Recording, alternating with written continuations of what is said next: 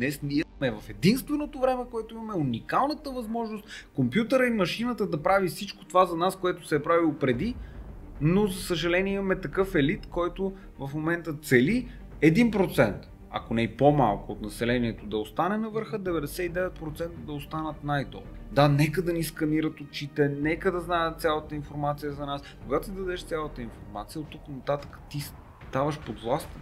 Абсолютно целият ти живот е под контрол. Ние наистина не сме толкова далеч, хората просто не си дават сметка колко напреднала е опит за контрол и трансхуманизма. Цялата земя се облича в сателити. С 5G ще започнеш да имаш достъп навсякъде. От до година личната ни карта ще бъде с чип. И всички е страхотно, най-сетне сега всичко ще се дигитализират. Хората празнуват загубата на свободата си. За мен това е много абсурдно. Тази мета реалност, която ни готвят, е много близко до това да ти сложат тук нещо отзад и ти да влезеш в един друг свят. Насякъде виждаш само перфектни тела, перфектно изглеждащи хора и това нещо просто не е действително. Хората си мислят, че са много свободни, а това, че не са свободни, се проявява в тяхната нерешителност. За мен лично най-голямата свобода е да можеш да понесеш отговорността за собственото си съществуване. Няма нито едно нещо, в което да, да се закотвиш здраво или медия, на която да вярваш, която да е обществена, публично обществена. Трябва да търсиш альтернативни медии, а Световния економически форум малко или много е мястото в момента, където се генерира почти целият опит за контрол на населението. Става дума за корпорации, които държат трилиони долари и никой не ги знае, те просто остават на заден план. Просто хората, тъй като им са много заети с нещо друго или примерно да гледат видеа или да играят игри или да вярват на нова телевизия, не, не, не, не го проверяват това и не го достигат, защото изисква твърде много усилия. Град. Ние знаем само за кулите близнаци, това е известното нещо. Но има едно видео как пада трета сграда и BBC 8 часа преди да падне сградата го обявяват това нещо. И после го изтриват, че са го обявили. Какво е Википедия действително? Е е енциклопедия или е опит за налагане на гледна точка информация на големите корпорации? Това сега не мога да нарека нито едно нещо, което виждам като политическа система в света, демокрация. Рода в момента живеем в чиста технокрация. Едно по едно това, което е изписано, първа стъпка, втора стъпка, трета стъпка, четвърта стъпка с затварянията, ти можеш да ги проследиш първите месеци на пандемия. Пак аз не казвам, че това е планирано, казвам факта, че съществува такъв документ.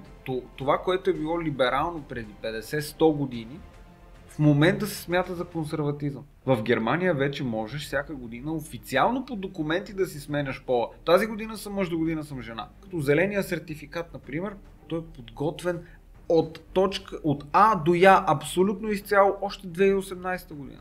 Защо? С каква цел е подготвен този проект? Няма как ти да създадеш нещо голямо, което да си пробие път нагоре, без да те натиснат влиятелните корпорации в момента. Европейския съюз се управлява от Брюксел, Брюксел се управлява от лоби работата в Брюксел на големите корпорации. Аз не казвам, че войната е планирана, но виждам, че последствията от войната са последствията, които бяха целени да бъдат постигнати.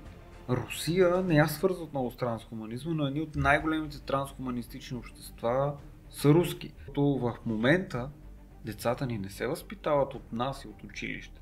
Те се възпитават от TikTok. Това е една латентна маса от хедонистично подрастващи деца. Какво, каква форма на съзнание? не може да седне да прочете една книга повече от 20 минути, няма възможност да се концентрира, защото съзнанието вече е пригодено към това ти да гледаш една минута видео. Здравейте, аз съм Живко Кръстев, а вие сте с Limitless. Свободната зона за хората, които вървят по пътя към своето личностно развитие. За тези, които търсят отговори на важните въпроси, отвъд всякакви лимити и ограничения. Както в предишните сезони, така и в сезон 3.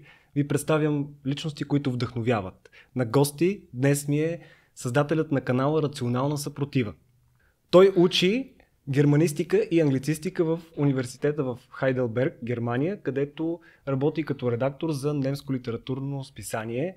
Неговите текстове и преводи са публикувани в редица български вестници, списания. Към днешна дата той е преводач в издателство Изток-Запад, а днес е мой специален гост на една Може би символична дата. Записът, който гледате, правим на 11 септември. Много се радвам да кажа здравей и добре дошъл на Мартин Петрушев. Здравей. А, само да спомена, в Германия съм бил по обменна програма и бях една година там, т.е. не съм официално завършил университета, цяла програма там, но в крайна сметка учих там и имам така, сертификат от университета за всички тези дисциплини, за които каза. Беше по обменна програма от преводач редактор Софийски университет. Просто останах доста по-дълго време след обменната програма заради редакторската дейност, след като ме поканиха. Да. Определено Мартин е човек, който разполага с един огромен капацитет от познание в много различни сфери. Не случайно те поканих, защото смятам днес да така, коментираме теми, които са глобални. Но, винаги към, от личното към по-социалното, по-масштабното, може да се похвалим тук с една новина, че точно преди два дни, нали да, така, да. Мартин стана баща. Да. Плана беше такъв, че можеше дори да стане в момента, в който записваме този епизод, но да, т.е. това е много хубаво събитие. Днес изписват жена ми от родилното, така че пак е след студиото, директно отивам на там. Много ти благодаря, че да. прия тази покана. В такъв момент, много хубав момент. Мисля, че има много теми за говорене, така че каквото питаш, това казвам. Ами, може би да започнем от там. Каналът ти стана така доста популярен а, през последните месеци, да кажем. С какво е свързана твоята рационална съпротива? Към какво е насочена твоята съпротива? Предимно към обездушевяването на масите, защото в момента налагащата се трансхуманистична визия за света парира опита на човек да осъзнае цялата реалност около себе си. Хората спират да рефлектират и започват да се загубват в скролване в социалните мрежи и много често не могат заобикалящата ги действителност, която не е от телефоните да я осъзнаят. Тоест това обездушевяване канала прави опит да създаде един остров на човека срещу човека машина, защото много хора не си дават сметка колко напреднала е технологията. Дори в момента изкуственият интелект наскоро спечели а, конкурс за картина. Uh-huh. Направи картина и от няколко месеца има програми, в които свободно можеш да създаваш картини, когато напишеш няколко думи. Например, напишеш Limitless подкаст и той ще ти генерира цяла картина, която можеш да видиш, можеш да пробваш след това друга картина и действително е на много високо ниво, т.е. той вече започва да създава от нищото нови нива на съзнание. И точно това нещо обема пространството на човека и заради това в този подкаст аз се опитвам и да дам, освен политически, което по неволя се получи така, че подкаста започна да става все по-политически, но искам да дам на човека възможност да се дистанцира от това, за да съзнае и собствената си същност. Това е много важно. Тъй като мисля, че има едно такова сливане на човека с машината, което е самото естество на трансхуманизма, тъй като ние вече не можем да се откъснем от телефоните си. Човек няма. Телефон е естествено продължение на ръката. И yeah. това е, нали, една стъпка, в която може да кажем, ние вече сме до някъде трансхуманни хора. Но въпросът е да не се стига и до пост човекът. Защото пост човекът е действително вече е обездушевен. Там няма, няма нищо, там няма начин машината да не те води и да те контролира. И това, понеже го виждам, мисля, че рационалната ми съпротива е насочена срещу това. Тоест, ако хората могат повече да започнат да четат, да, да осъзнават, да осмислят, ако моят подкаст провокира някой да прочете повече книги и да разбере нещо повече, значи си е постигнал целта. Ами, мен лично ме провокира. Радвам се, че днес имаме възможност с теб да коментираме някои от нещата, за които ти говориш в твоя подкаст. Има една такава теза също, че живеем в едно така доста голямо изобилие в момента. В най-хубавия свят на световете, които някога човечеството е пребивавало до сега, в, от истор... погледнато от историческа гледна точка. Така ли мислиш ти, днес време на изобилие или време на опадък е по-скоро според теб? Едновременно е изобилие и опадък. Но опадъка се идва вследствие от изобилието. Тоест, Защо... изобилието е материално, извинявай, че те прекъсвам, да, да. а пък всъщност опадъкът по-скоро е ментален. Ако да речем древните са вярвали има здрав дух, здраво тяло. В Древна Гърция и Древен Рим са били много осъзнати към двустранно осмислене на живота. Там едновременно физическите упражнения и умствените упражнения, риторика, философия. Древногръцкият човек. Той е бил действително много по-осъзнат. И колкото и да е абсурдно, много хора казват, а, а, е, ние сме тук сега каймака на цивилизацията, черешката на тортата, имаме техники, ние си говорим тук с теб и след няколко седмици ти това ще го пуснеш, хората ще го слушат, т.е. ако Сократ можеше да е записван така, колко щеше да е добре, примерно, но ситуацията е такава, че ние се обездушевяваме и това материално изобилие то нахлува в нашия вътрешен свят, в това душевно пространство, което ние жертваме, за да може материализма да нахлуе вътре и затова той убива същината на човека като естествено човешко същество. Тоест естественото човешко същество в нас започва постепенно да загнива и това е и опадъка, защото няма дори рационален опит за естетическо осмислене на, на действителността. Няма опит за естетическо подреждане на ценностите, базирайки се на, както винаги е било в миналото в културата, на вече създадени неща хората започват без да са си дали сметка какво ниво на мисъл е било достигнато преди, да мислят, че наистина сега ние сме на най-високото ниво на мислене от когато и да било. Аз дълбоко се усъмнявам. Тоест, според теб липсва това натрупване, което да бъде надградено, а всъщност ние в момента някакси сегашното поколение имаме самочувствието, че така сме в най-великото време и няма нужда от това да взимаме от опита, който много по-мудри хора от нас в миналото са. За какво ни е? Ти си, ти си се събуждаш, гледаш си, примерно, TikTok, 4, 5, 6 часа, после, ако отидеш на работа, ако си вече по-възрастен, връщаш се нещо вкъщи, там шеташ, какво да четеш, какво да се занимаваш, всичко ти е готово. Ние си мислим, че а, нали, в момента има такава криза, бедност, да, сега ще има наистина настъпва, настъпваща криза, криза с газа, ще падне стандарт на живот. Но това, което ние имаме възможност в момента, заради консумеризма, който имаме, той отново ни затъпява, защото ние тук всичко ни е готово, отиваме, купуваме си от магазина храна, вода, всичко и после стоим и какво правим през останалото време? Скролваме в телефона или гледаме а, популярните предавания по големите медии, които определено не са на високо ниво да те накарат нещо да се замислиш. А, най-високото ниво е да гледаш Стани богат или имаш едно с Горанов и човек си мисли, е аз много тук се образувам, а то а, такива откъслични знания не означават образование. Те означават някакъв тип знание, но не и способност да рационализираш, защото самото естество на образованието се състои в това ти да можеш а и Б да ги комбинираш и да осмислиш защо те могат да са заедно, а не просто да знаеш А и Б и да говориш за А и за Б, без да можеш да направиш връзката осмислящия човек би трябвало да може да прави връзката логическа между нещата и да, да ги навързва и да ги осъзнава. Ако това липсва, то буквално както гледаш и скроваш неща, ти оставаш тия квадратчета, които скроваш. За да. съжаление, в момента. Се казва, признак на интелигентност е да свържеш между точка А и точка Б. Да. Връзките, но необходимо е натрупване. Няма как да, да, да се случи без да имаме така, натрупване преди това. А, ако използвам този образ на матрицата. Познат ти е, нали? Документален или игрален филм е Матрицата според теб? Не е документален, игрален е, но може да се каже, че Какви предвиждаш. Да. Много от нещата, които там са направени, ние в момента ги виждаме. Тоест тази мета-реалност, която ни готвят, е много близко до това да ти сложат тук нещо отзад и ти да влезеш в един друг свят.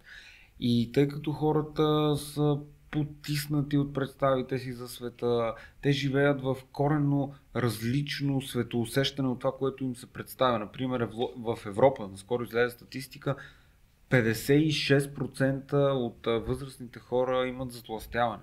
И, и изобщо и сред младите е така, но се създава един идеал за красота. Насякъде виждаш само перфектни тела, перфектно изглеждащи хора, перфектно изписани лица. И това нещо просто не е действително. Тоест, ти се стремиш към едно нещо, но то го няма. И затова, когато дойде метавърс, ти веднага ще искаш да компенсираш психологическите си недостатъци в реалността и да се включиш в него, за да можеш просто да, да намериш света, който би бил толкова хубав. Там ще отидеш, нямаш къща, например в метавърс ще си направиш къща, ще си сложиш а, картини на стените, които искаш и така нататък. И как, за какво ти излезеш навън? Какво ще правиш навън? Да, да ти се карат, да те псуват по улицата, ако от, примерно, от града до село отида да рискувам 4 човека да задминат на завой да ме убият. За какво? По-добре да си седя в метавърс, завързан и това е. Ами знаеш, доста хора, имам и мои познати, които прекарват по-голяма част от деня си в игра на игри. Това не е ли един вид, така един преход, може би, към една виртуална вселена, защото според мен те намират там това, което реалният свят трудно да им предложи. Трудно ще им предложи, да, защото много трудно можеш да интегрираш а, качествено, съзнателна мъжественост в действителността.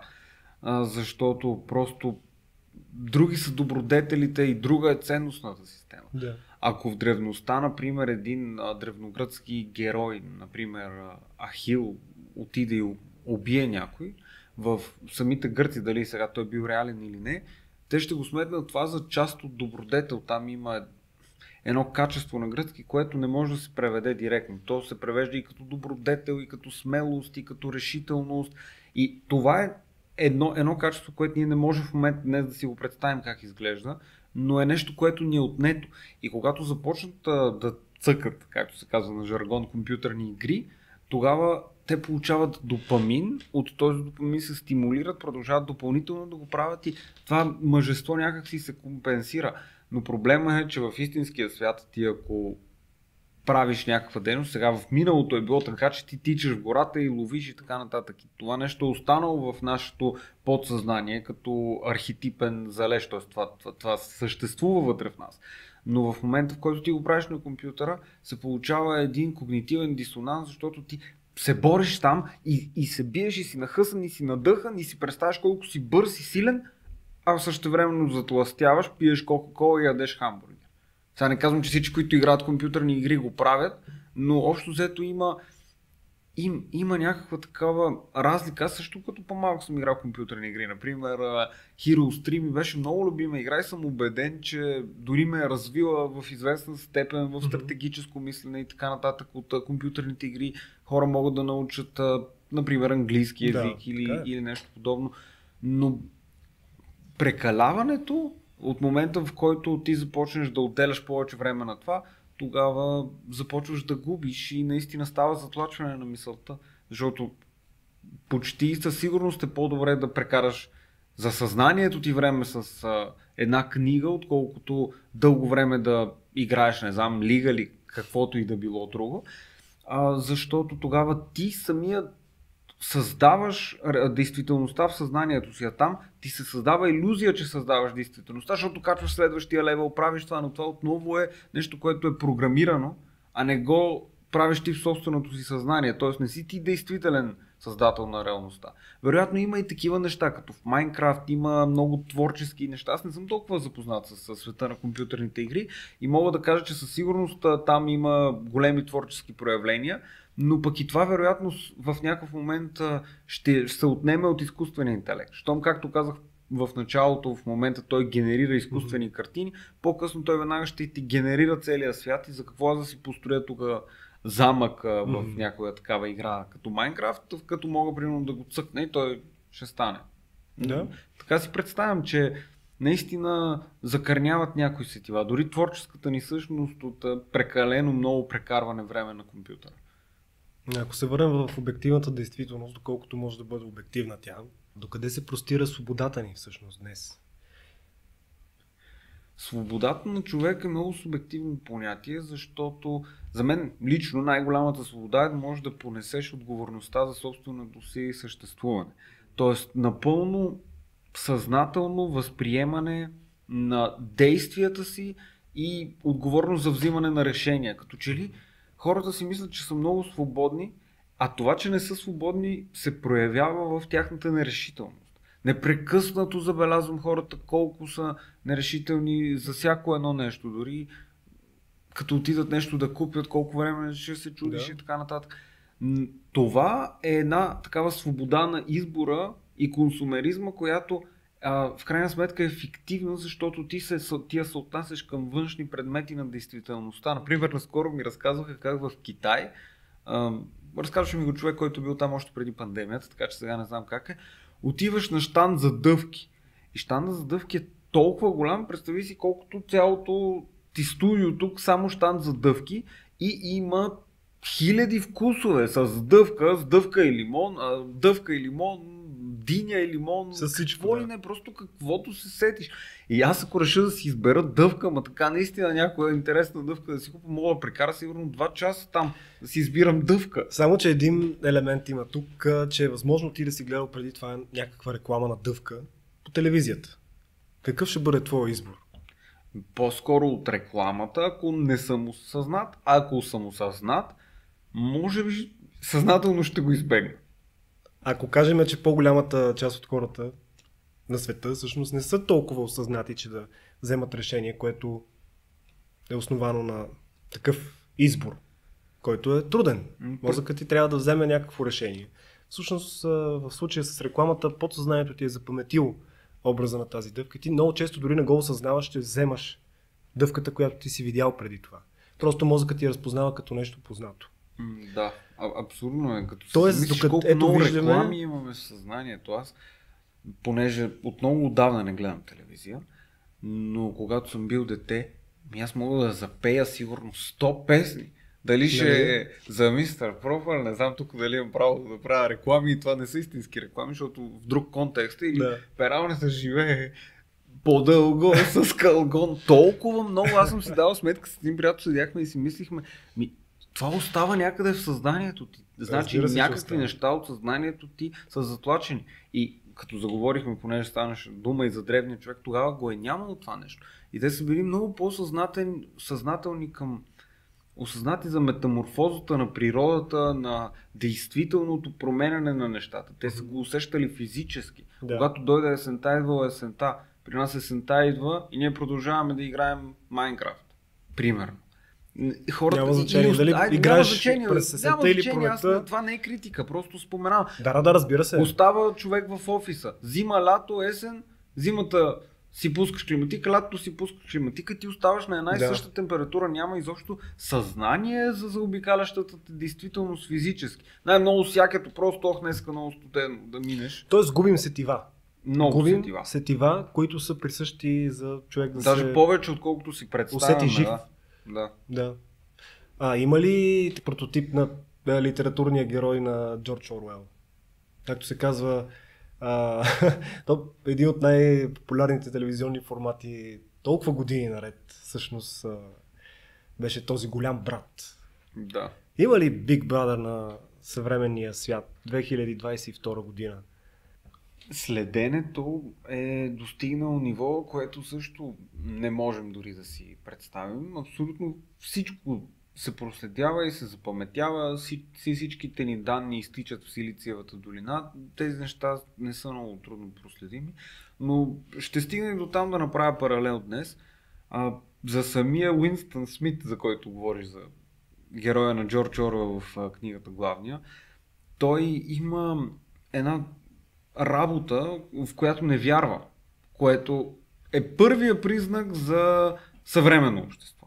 Просто хората масово работят неща, които не вярват, продават неща, които не вярват, отговарят на обаждания, на които не искат да отговарят. Тоест, начина по който съвременното общество функционира е на първа степен той не е вярва в това, което работи. Той работи в Министерството на истината там. И това, с което се занимава, е действително това, което днес се прави за фалшифициране на информация. Той изрязва статии от а, различни вестници и преправя миналото буквално. Както ние в момента го имаме с дезинформацията Да. и фалшивите новини. И за огромно съжаление, проверителите на факти само допринасят за смъртта на обективната журналистика, защото самите те много често разпространяват фалшиви новини. И това е едно от най-шокиращите неща, защото ти трябва да се довериш на нещо и търсиш. Информацията е несигурна.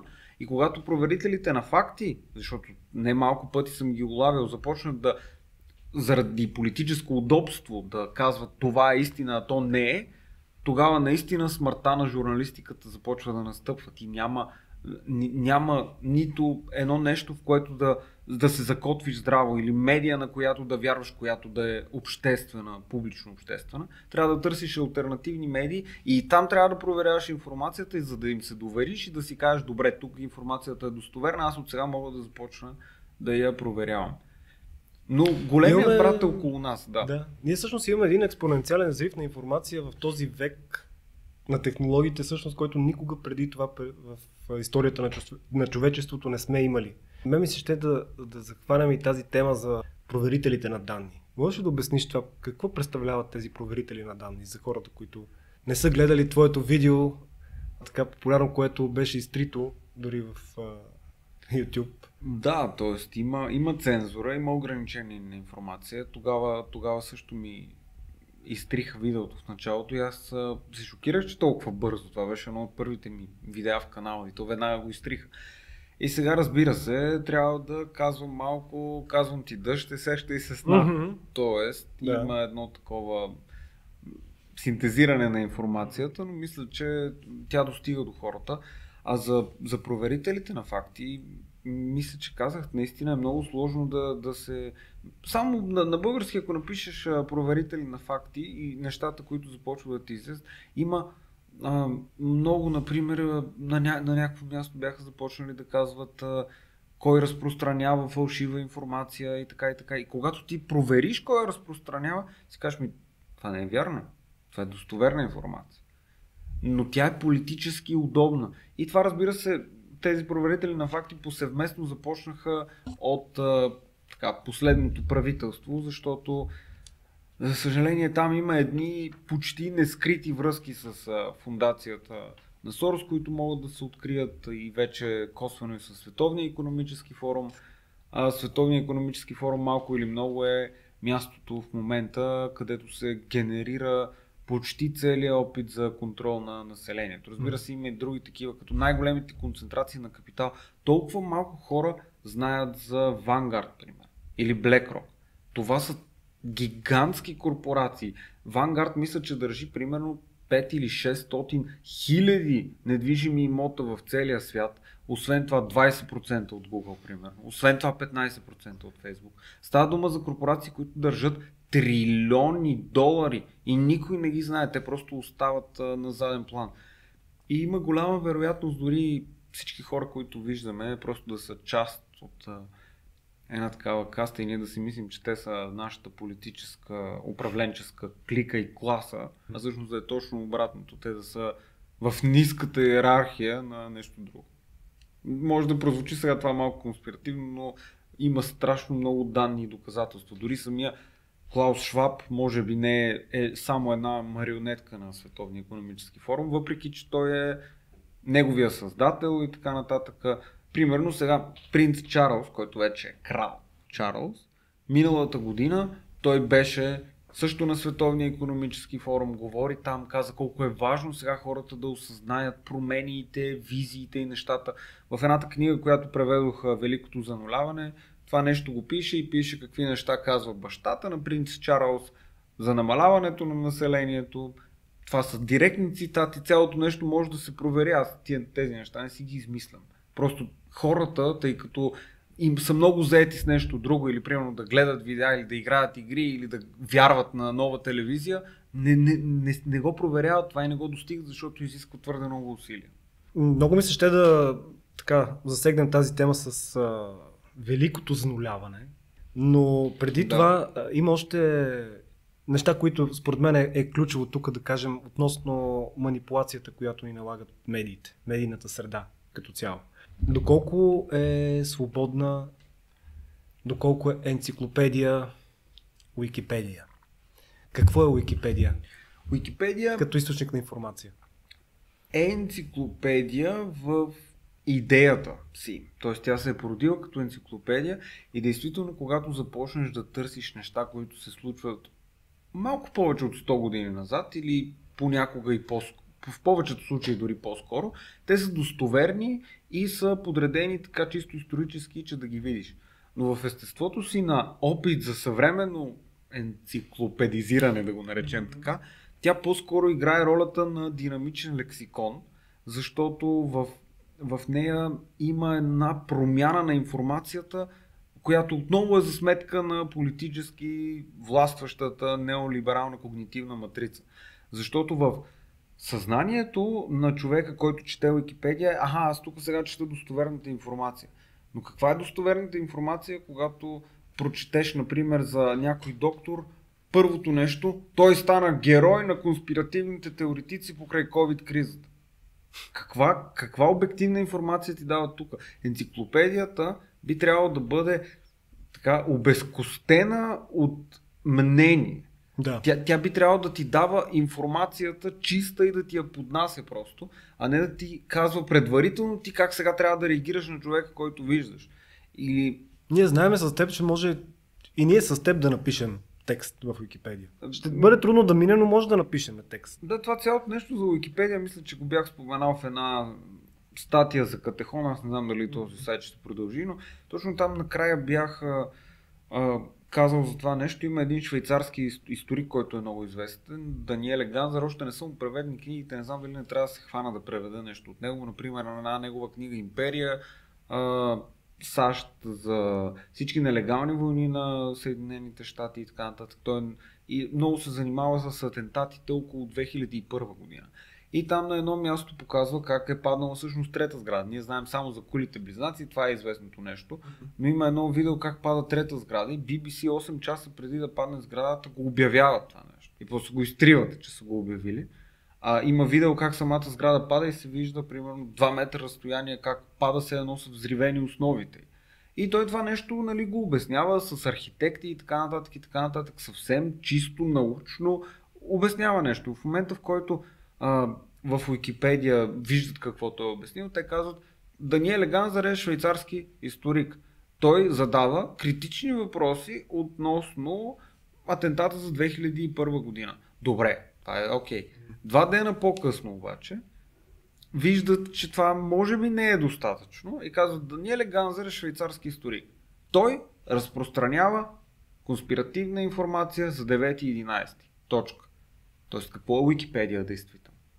Е ли е енциклопедия или е опит за налагане на гледна точка информация на големите корпорации, които искат тяхната гледна точка да властват?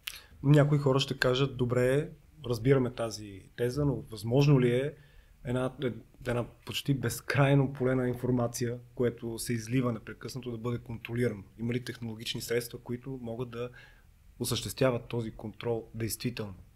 Ако можеше, нямаше да достига до нас информацията, която е по-обективна. Тоест... Аз смяташ ли, че има такава? Ами, момент? И къде, къде по, търсиш ти твоята информация? По-обективната информация излиза от многото гледни точки. Едно от най-добрите места в момента за търсене на информация стана Телеграм, защото навсякъде mm. друга да я трият. И Телеграм като мрежа е, просто създава като че ли повече пространство за, за информация. Тоест, защото ти хващаш един канал и там почваш да търсиш. И ако примерно 10 от тези информации можеш да ги провериш, вече имаш по-голямо доверие на канала. Но ако информацията е много шокираща, винаги трябва да си провериш на, на различни места да видиш. Разбира се, Телеграм също беше страшно заклемен, но това е точно заради това, защото там има по-голяма свобода на информираността. Да. Проводник на екстремизъм. Да, беше, значи, министра на правосъдието на Германия каза, това, което се случва в Телеграм е криминално, защото какво ставаше там? Събираха се хората на протести в Саксония през Телеграм срещу COVID мерките. Срещу това да има задължителна вакцинация, срещу всички тези неща. И те не могат да го спрат. И затова той каза, това, което става в Телеграм е криминално. И кое точно е криминално? Че, това, че хората действително могат да изкомуникират нещо. Доколкото знам и покрай арабската пролет, мисля, че с, с Телеграм, ако не се лъжа, е имал големи организации на, по време на пандемията ти имаш едно култово интервю с доцент Мангаров, което също предизвика доста, доста сериозен интерес. Той като цяло, всяка, всяка негова изява да. се радва на много, много сериозен интерес. Какво си извади ти като извод за вече позабравената всъщност пандемия? Или пландемия, както някои я наричат?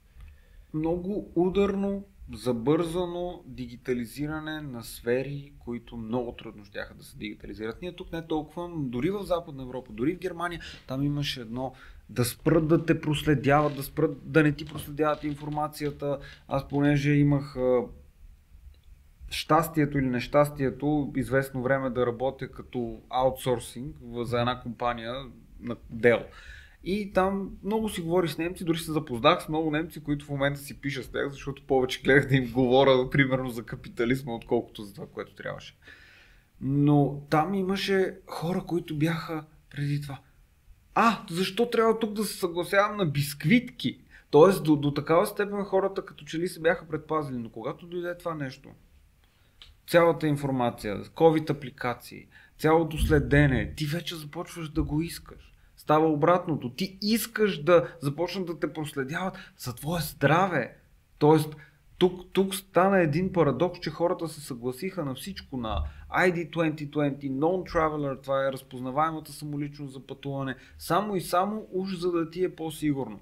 И по същия начин в един момент хората ще си кажат, да, нека да ни сканират очите, нека да знаят цялата информация за нас. Така ще ми е много по-сигурно аз като се кача в самолет, че няма да се случи атентат в самолета. Ти колко атентата в самолета има? Колко самолета летят всеки ден и колко, в колко от тях се случва атентат?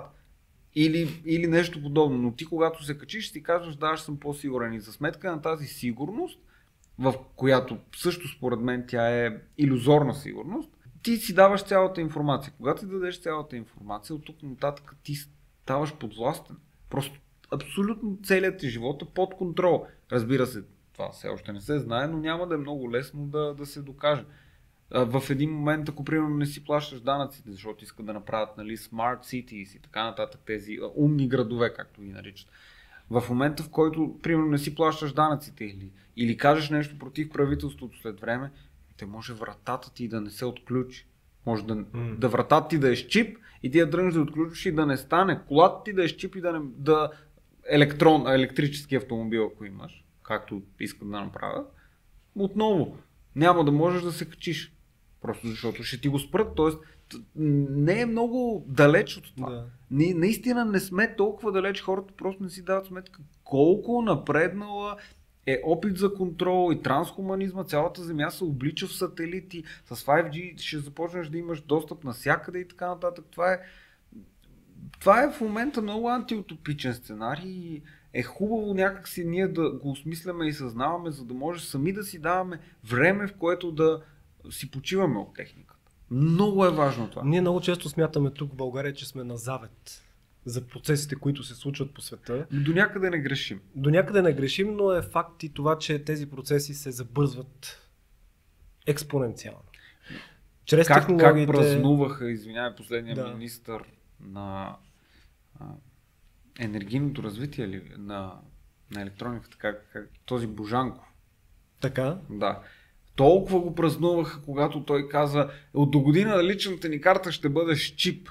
И всички е страхотно, най-сетне сега всичко ще се дигитализира. Тоест, хората, се, хората празнуват загубата на свободата си. И за мен това е много абсурдно. Но пък има и, друга, има и другото, което се наблюдава. Не, нашия процент на вакцинирани, ако не се лъжа, е така в Европа, може би на последно място сме по вакцинация. Това един балкански непокизъм ли е или а, по-скоро рацион, признак на рационално мислене или на такъв един така наречения здравословен скептицизъм. Да, здрав скептицизъм е, за съжаление, не е рационално мислене, ами е пълно недоверие. Значи хората... Недоверие към държавата, към институциите. Към институциите. Към... Още от времето на комунизма хората не са вярвали. Те просто не са вярвали на това, което държавата им е казвала. И по същия начин хората са сядали на масата, говорили си едно, по телевизията се е слушало друго. И това нещо се е запазило при нас. И тъй като в Запада това нещо го няма, те са били след Втората световна война, живели повече или по-малко в едно нарастващо демократично общество и е имал момент на по, по-чиста демокрация от сега, защото аз сега не мога да нарека нито едно нещо, което виждам като политическа система в света демокрация. Ако изходим от гръцката дума, демос и демонстикрация, това е управление на народа. В момента живеем в чиста технокрация. което означава, че технократи ни управляват нас и ни източват всичките данни. Тоест технократите са нещо като олигарси на дигиталния свят. Да речем. Добре, да не е, ли, не е ли утопия самата идея за демокрацията? Тъй като в историята знаем, че в, дори в Древна Гърция не е просъществувала дълъг период от време. Тя не е била действително. Аз затова казах частична демокрация. Да. Защото в Древна Гърция, в Атина, когато се е говорил, че има такава огромна демокрация, са живели, например, към 350 хиляди човека. Да. От тях 150 хиляди са били роби.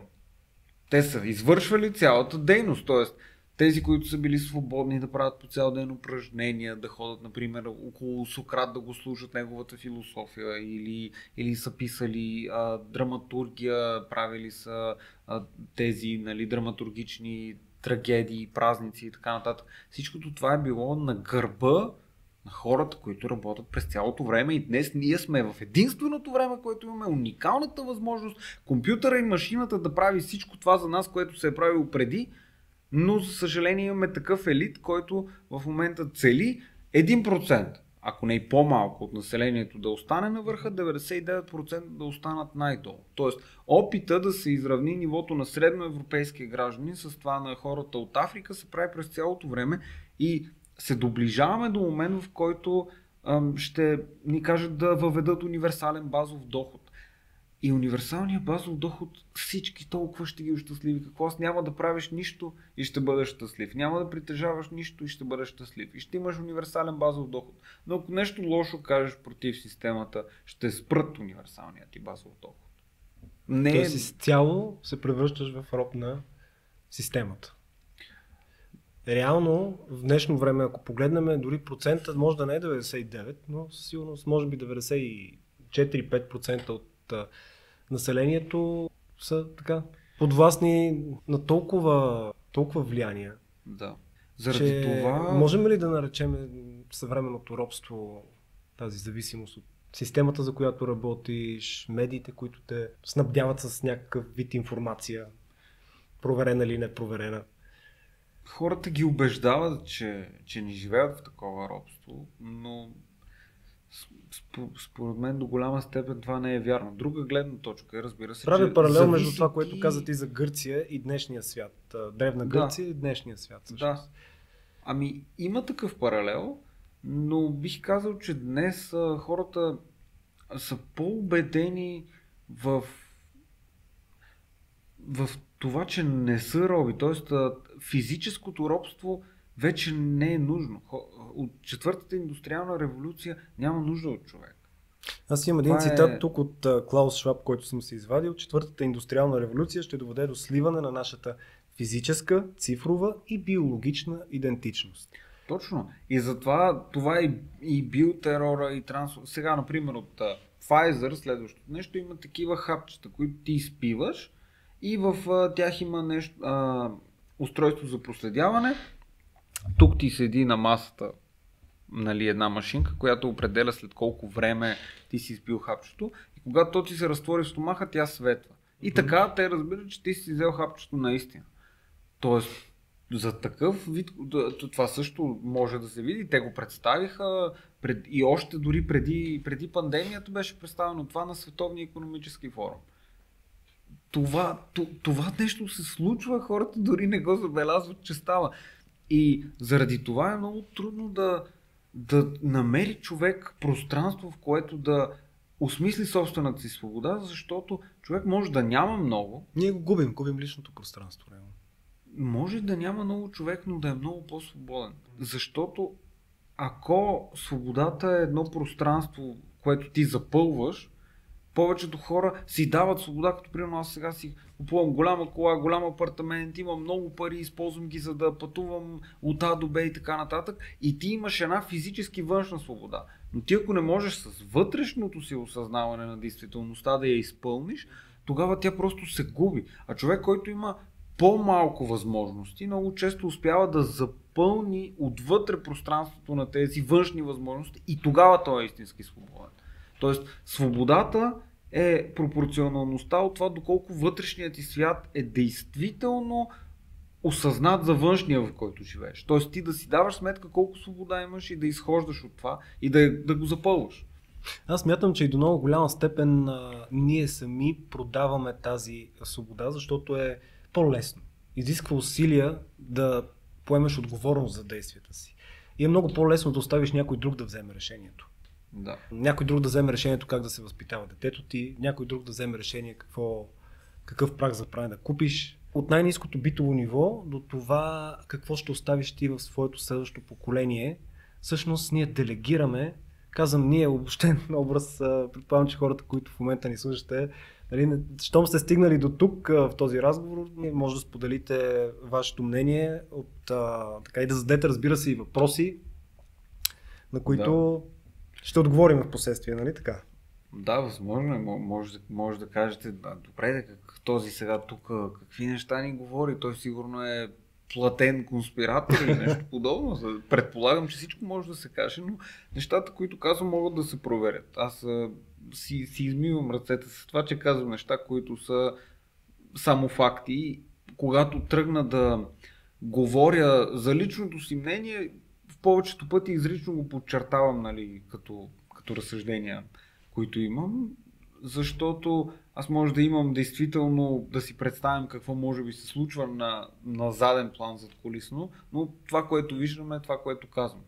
Тоест аз не мога да кажа, например, че не мога, как, аз не мога да кажа в едно студио, да, това е пандемия, то е предварително планирано, но мога да кажа, три месеца преди да стане това, имаше в Нью Йорк такова събитие, в Event 201, в който се бяха събрали страшно много хора от големи корпорации и симулираха разпространение на корона пандемия. И беше а, така спонсорирано от фундация Бил Мелинда Гейтс. И това се случи 3 месеца, ное, а, октомври или ноември 2019 година.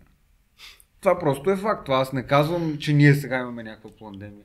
Или, например, ако погледнем сценария Lockstep на Рокефелер от 2010 година, едно по едно това, което е изписано, първа стъпка, втора стъпка, трета стъпка, четвърта стъпка с затварянията, ти можеш да ги проследиш първите месеци на пандемията. Пак аз не казвам, че това е планирано, казвам факта, че съществува такъв документ. Това е. Това е разликата. Тоест, когато аз кажа нещо, то може да се провери. А вече човек как ще го възприеме е въпрос на негова гледна точка. Може да някакси да утежни възприятието, моята гледна точка и начина по който го представям. Тоест аз може да не съм прав за нещо, но то обикновено е, защото човек си представя, че аз казвам това с, не, с такава увереност. Все едно... Значи за мен е важно начина по който формираме гледната си точка и на базата на какви факти формираме тази гледна точка. Така че изразяването на мнение, това е много важно, може би също така да някакси хората да, да оставят егото на страна, нали, което казва аз винаги съм прав, защото много често го има това, че ти а, привличаш към теб информацията, която то всъщност на този принцип са и алгоритмите много често да. на социалните мрежи, информацията, да. която за теб е вярната информация. И всъщност се получава така, че е едно огромно разделение а, много често се получава. Това е част от медийния език, в който се говори за русофили, русофоби, проваксари, антиваксари. Това е ужасно, защото унищожава така наречената култура на взаимоотношенията между хората. Това нещо а, го има в една книга, която преведох на Ханс Йохим Мас. Той го казва, не съм си го измислил аз. А, макар, че в последното предаване, в което гостувах по TV7 го казах и жената каза, много добре го казахте. И аз мисля, че забравих да й кажа, че всъщност това е от книгата, която преведох. Но това нещо изчезва точно заради крайното насяване на омраза между хората един срещу друг. Ако не започнат хората да си говорят, тогава те, ще осъз... те няма как да осъзнаят собствените си проблеми. Той, например, даваше в книгата си един пример как хора, които са против вакцината и хора, които са за вакцината, са били много дълго време приятели. Mm-hmm. И когато започне да се слага проблема за вакцина на маса, те се скарват и не искат да се виждат повече, изобщо. И в крайна сметка той ги събира, опитва се да не да им промени мнението за едното и за другото, защото в крайна сметка едните вече са вакцинирани, а другите очевидно са категорично против това. Нито едното от тези неща не може да се промени. И когато той започва да им помага да изговарят проблемите си, се вижда, че зад това нещо всъщност седят проблеми в семейството, проблеми на взаимоотношенията в двойката и така нататък. И всичкото това се потиска и на повърхността се изтласква друг тип информация, която е ти си антиваксър и край. А когато започнеш човек да говориш с него и да осъзнаваш неговата потребност, тогава нещата се променят и започваш да виждаш друго. Например, аз наскоро толкова се очудвам колко е различно всичко това в Фейсбук и в социалните мрежи. Не, че продължава да ме очудва, но а, има една такава крайност на слагване. Имаше един, който няколко пъти ми беше писал вакцинирай се, защото аз казах не съм вакциниран и искам сам да реша дали съм вакциниран. А той директно ти налага него. Директно ми, ми го пише това нещо и да. там спорихме, мисля, че беше даже след а, видеото с Мангъро.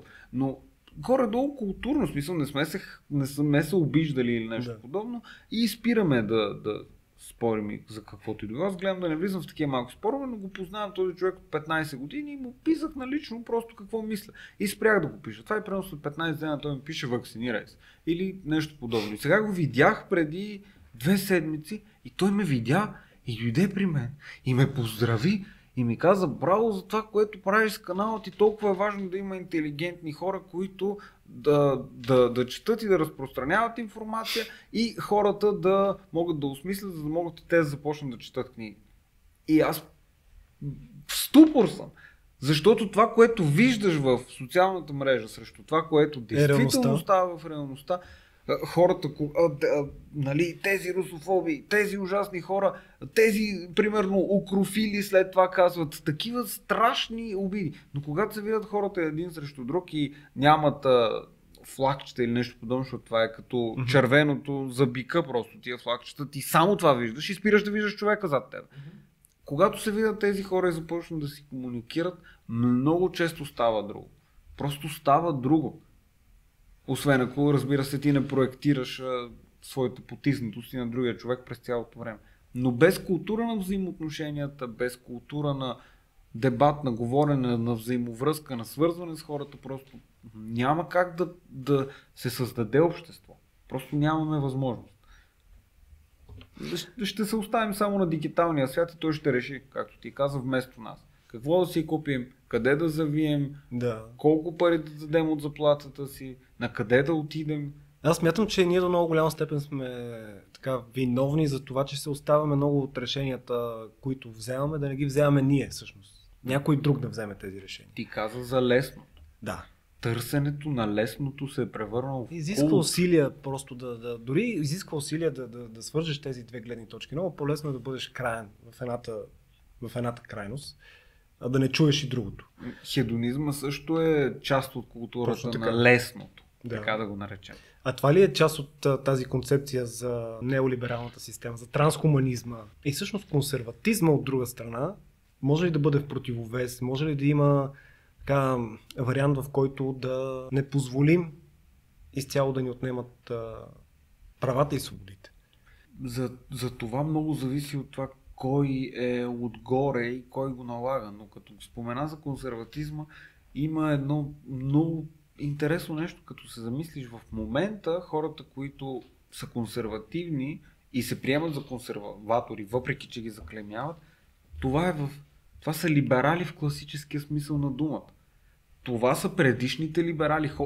Това, което е било либерално преди 50-100 години, в момента се смята за консерватизъм. До такава степен има изместване в, в крайно в ляво.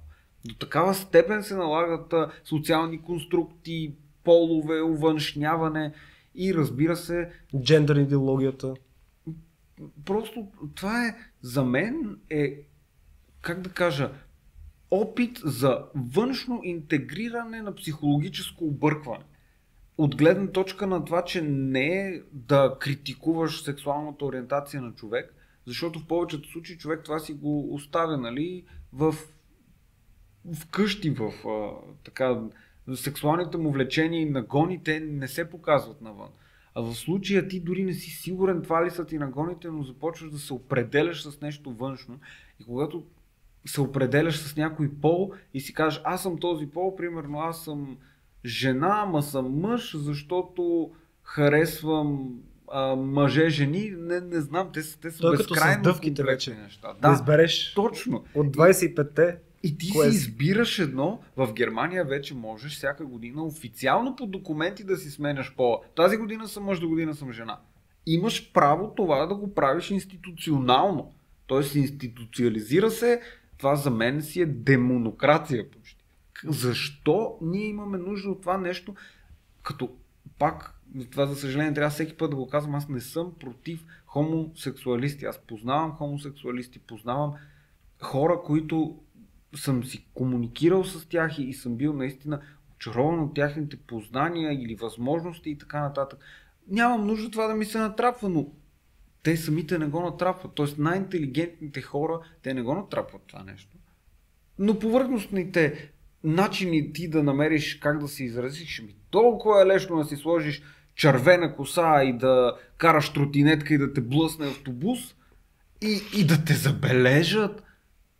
И защото човек наистина не знае с какво да бъде забелязан, тъй като вътрешния му свят е изпразнен, той търси външното и се залепя за някой от половете. И как ние очакваме да имаме психологически здраво общество? Това е просто невъзможно.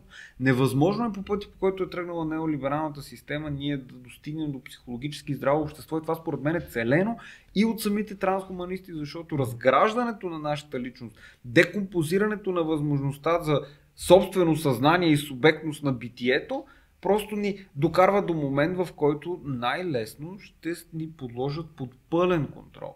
Спокойно става това нещо. То става стъпка по стъпка и в повечето случаи изведнъж се забелязва предварително, тъй като зеления сертификат, например, който го въведоха навсякъде, той се оказа, че като проект, те го пуснаха веднага, но се оказа, че като проект той е подготвен от, точка, от А до Я, абсолютно изцяло, още 2018 година. Защо е това стана? Защо? С каква цел е подготвен този проект? И когато зададе такъв въпрос, той само се отбива някакси.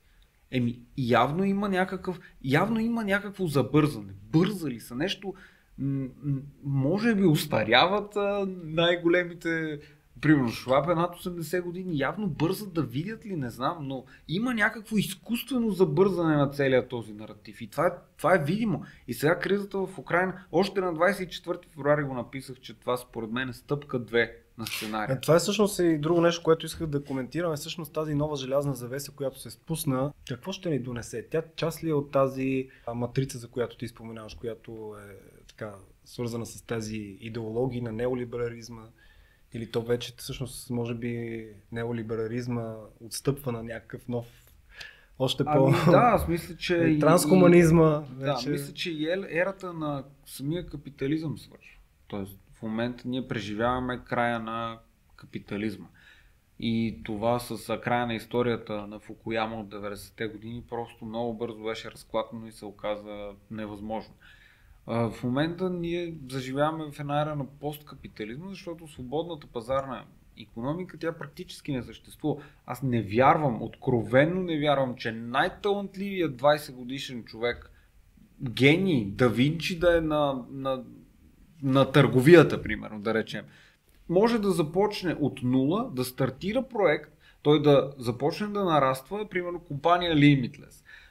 Тя започва, става примерно в IT бранша нещо, започва да нараства в момента, в който тя стане твърде голяма като сектор, просто се откупува. А ако Мгм. откажеш да я продадеш, ще направят всичко възможно да ти спрат продажбите или по друг начин ще те репресират. Но като ти я откупят, естествено ще направят генерален менеджер, примерно, или нещо подобно. Няма как ти да създадеш нещо голямо, което да си пробие път нагоре, без да те натиснат влиятелните корпорации в момента, като големите пет, например. Мгм. Ако наблюдаваме назад в историята, последната глобална война, която се случи, все още има живи хора, които са преживели тази война, тогава все пак имало сблъсък на различни идеологии. Тоест капитализма е имал на среща си опонент Да. за световно господство. А днес така ли е? Защото аз лично не виждам а, друг модел, който да замести стария модел.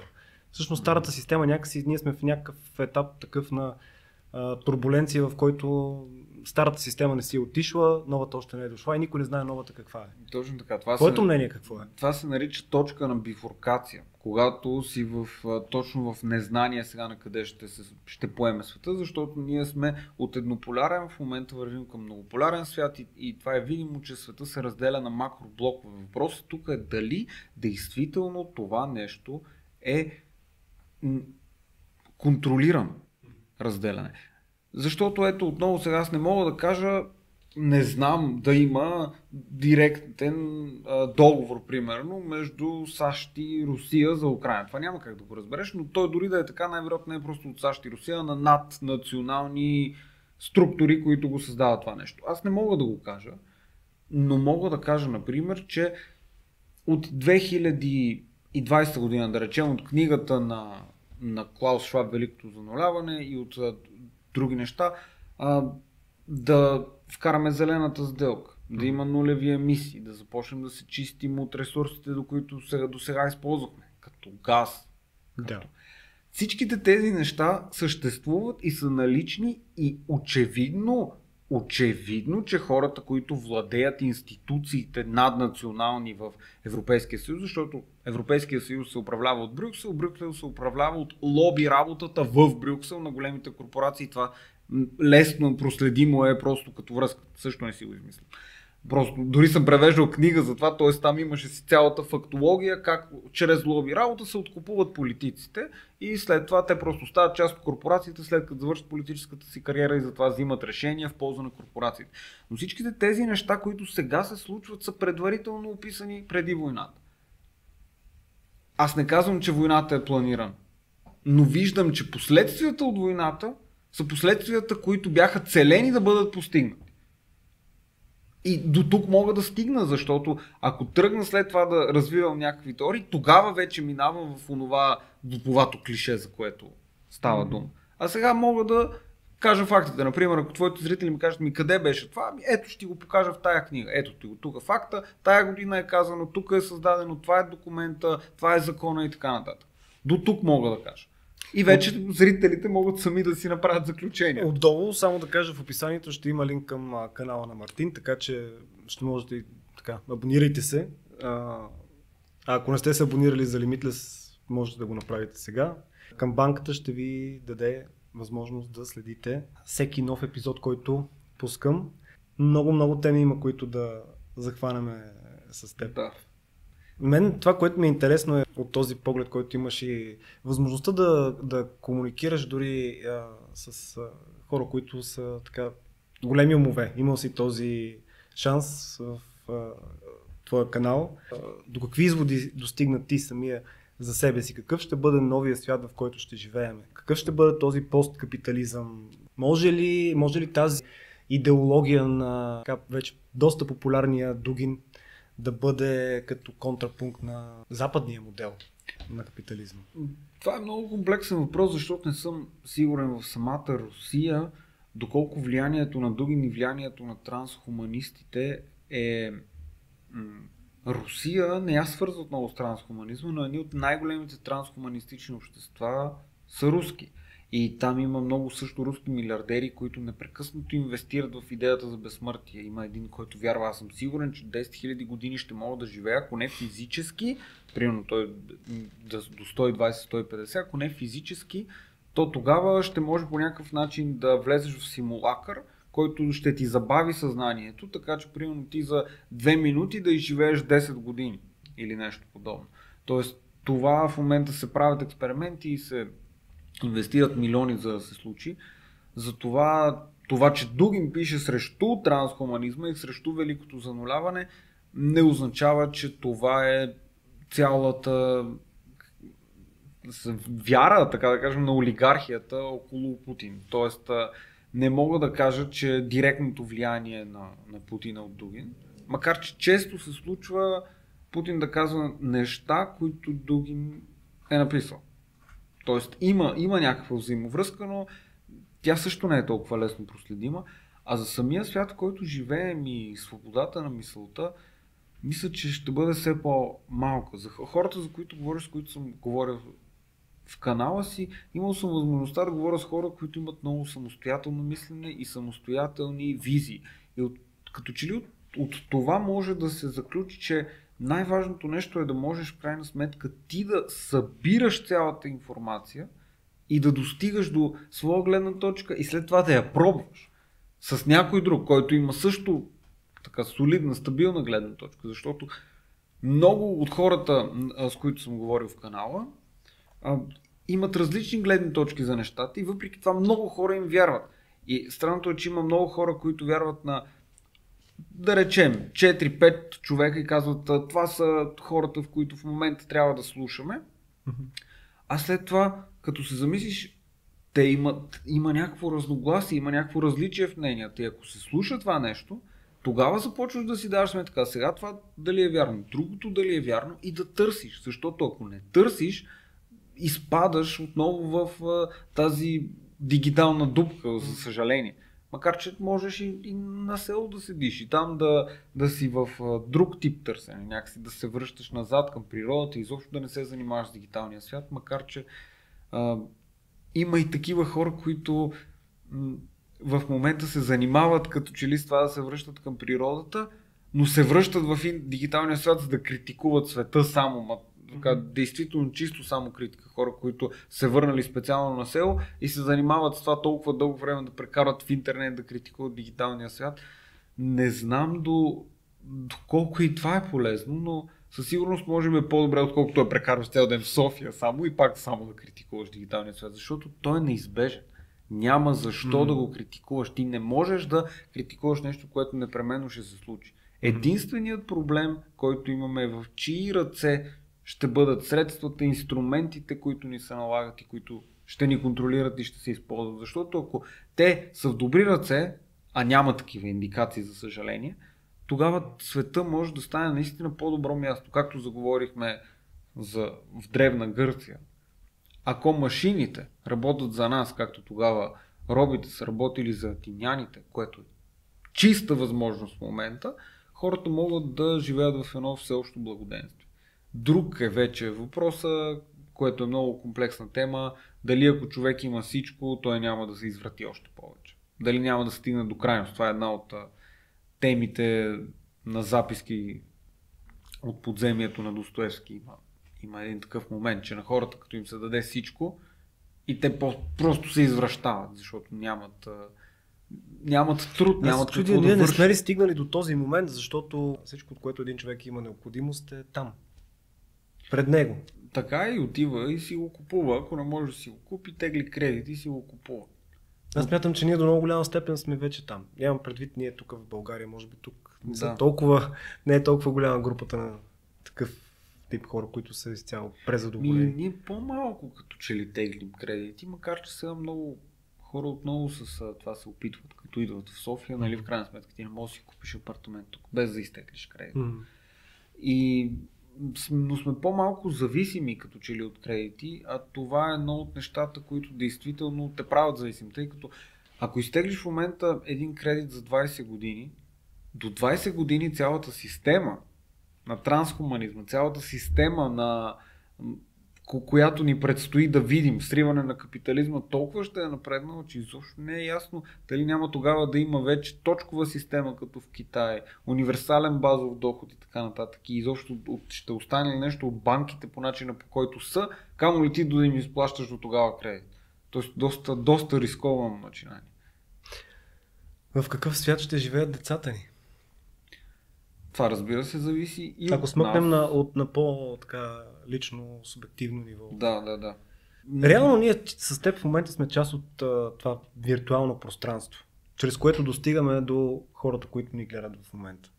И се надявам, когато достигнем до тези хора, те да си дадат сметка, че за някои неща, които могат да осмислят и да помогна чрез това нещо, дори те да възпитат по-добре децата си, ако видят от какво да ги предпазват. Mm-hmm. Защото в момента децата ни не се възпитават от нас и от училище. Те се възпитават от TikTok. Mm-hmm. Те се възпитават от дигитална интернет култура, в която се пускат неща потрясаващо глупави много често. И това не е случайно също. В TikTok, не, а, в Китай, понеже това е нали, китайско приложение, Мгм. не се пускат нещата, които се пускат в Запад.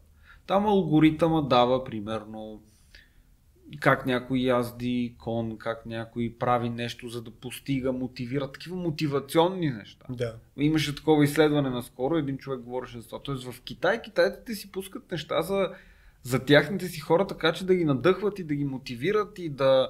Защото китайците, колкото и да е, аз познавах една китайка в Хайделберг, като живях, и тя винаги говореше ние Китай. Тя никога не казваше за себе си нещо като субект. Тя казваше ние Китай. Което може и да е някаква особеност на китайски язик, която тя да си е превежда. Е, друг начин на мислене, друг Просто на те тази са... цивилизация. Да, той е като... Различна цивилизация. Абсолютно различна цивилизация и затова рано или късно те просто ще превземат света. Вярваш ли в това? Това ли ще бъде новия... Много се надявам да не е така. Много се надявам да не е така, защото антиутопичните кошмари в Китай са много плашещи. С всички жестоки арести, с а, Zero COVID policy, с, с това, нулев COVID, нулев COVID. Това а, цялото нещо, затварянето на хората и не знам дали си виждал тези видеа, аз не мога да спра да мисля за колко е шокиращо тия дронове, които летят около блоковете в Китай, когато ги затварят. И имаше там преводи. Е, единият дрон говори, нали, пускат и казва, стойте си вкъщи, той си вкъщи. Имаше един, който казваше, потискайте желанието на душата си за свобода. Не потиснете свободата си, не потиснете желанието дори за свобода в момента, докато сте в карантина ми. Потискайте желанието на душата си за свобода. Аз по антиутопично нещо не съм чувал. То надминава всички писани антиутопии до този момент. И за съжаление, това е система, която трансхуманистите се опитват да ни наложат на нас. Това в момент много трудно, разбира се, и много по-бавно ще стане, но има ще страшно забързване през последните две години. Ако практически наистина COVID може да се възприеме укрупнено като операция едно, а сега това се оправяме като операция 2, без да казвам, че е така, то много бързо се забързваме към това да стигнем до сценария на Китай. И за съжаление, също така, в момента, това, за да се върна просто към TikTok, това, което се пуска на хората от западния свят, ами това е, това стимулира а, само най-най-низките точки на, на, на, на Ниските човешки- страсти на- Ниските да. страсти, първичното, сексуалното в, в малки деца дори. Те го Мгм. гледат това нещо. Да. И от тук нататък ти каква ценностна система да си изградиш? Ето преди няколко дена а, ми разказваше една жена как а, в нейния квартал знае за едно момиче и се говори за още едно 12 годишно момиче, което непрекъснато там някакви ученици ходят и спят с нея. Еми това, до, до, това, се, до, до това достига TikTok. Тоест това е културата на сваляне на всички възможни граници. И китайците са много умни. Те не си го пускат вкъщи. Правят го на останалия свят, за да декомпозират там възможността за обществено съзнание. Защото просто се унищожава всичко. Това е една латентна маса от хедонистично подрастващи деца. Какво, каква форма на съзнание? Да Не може да седне да прочете една книга повече от 20 минути. Няма възможност да се концентрира, защото съзнанието вече е пригодено към това ти да гледаш една минута видео. И заради това е много важно образованието вкъщи или от къщи, някой ме беше поправил, мисля, че като коментар към едно от последните ми видеа, че Владко Мордаров, професора, бил казвал от къщи, а не вкъщи. Няма значение как, как, как е. Въпросът е в къщи ти да можеш да образоваш децата си. Пак казвам вкъщи. Няма как да не ти задам въпрос, който винаги задавам. Какво е щастието за теб? Каква е твоята формула? Бих казал, ако ме питат какво е щастието, че позитивното мислене води до инфаркт и че не вярвам в позитивното мислене, защото то те отделя от действителността, която имаш. Разбира се, ти може да имаш наклонности към това да си позитивен човек, но преувеличението те кара да се сблъскваш с една жестока действителност. Затова щастието би било по-скоро в това да можеш да претегляш, да осъзнаваш и да имаш приятели, общност, ценностна система, семейство, да, да има на какво да разчиташ, да има какво да се връщаш. Всеки има свое щастие. За мен дори е щастие да се връщам към книги на автори, които харесвам. Про, или, например, да открия някоя нова книга, която до сега не съм познала този автор и това ми носи истинско наслаждение или удоволствие. Има щастие също в творческия процес. Има щастие в това някой художникът нарисува една картина и я види и си каже, е, това е много създадох нещо, сигурно има усещане за щастие. За това да създаваме, всъщност е... Да, но да създаваме не само физически предмети mm-hmm. и не само изкуство, да създаваме взаимоотношения, да създаваме неща, защото а, някакси щастието е в също в а, понасене на отговорността за него. Няма как ти действително да си щастлив, ако много бързо прескачаш, примерно, от една връзка в друга връзка или с този, как, това приложение, примерно Tinder, непрекъснато от всяка вечер да си се занимаваш да, с Tinder, примерно. Да. Ти тогава как ще бъдеш щастлив? Щастлив ще бъдеш, когато много време успяваш с един човек да прекараш, да разбереш неговите проблеми, да разбереш а, начина по който той възприема света и в момента в който ти си спокоен и сигурен с него и отидете някъде, представям си, примерно изкачите някой връх, седнете си някъде, погледнеш нещо и това са моментите на щастие, които тогава стават пълноценни. Не казвам, че трябва да го търсим навън или да пътуваме или непременно да катерим върхове и планини, но пълноценното изживяване на, на е моментът, това е щастие. А когато всичко е много повърхностно, ти не можеш да, да достигнеш до него.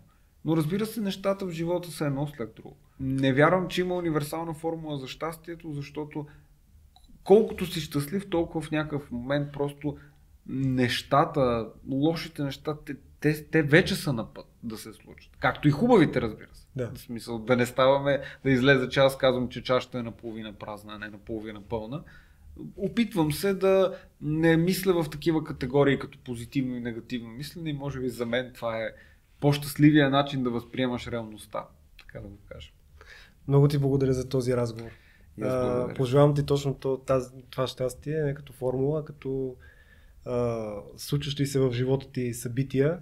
Благодаря ти за участието днес. Благодаря на вас, които бяхте с днешния епизод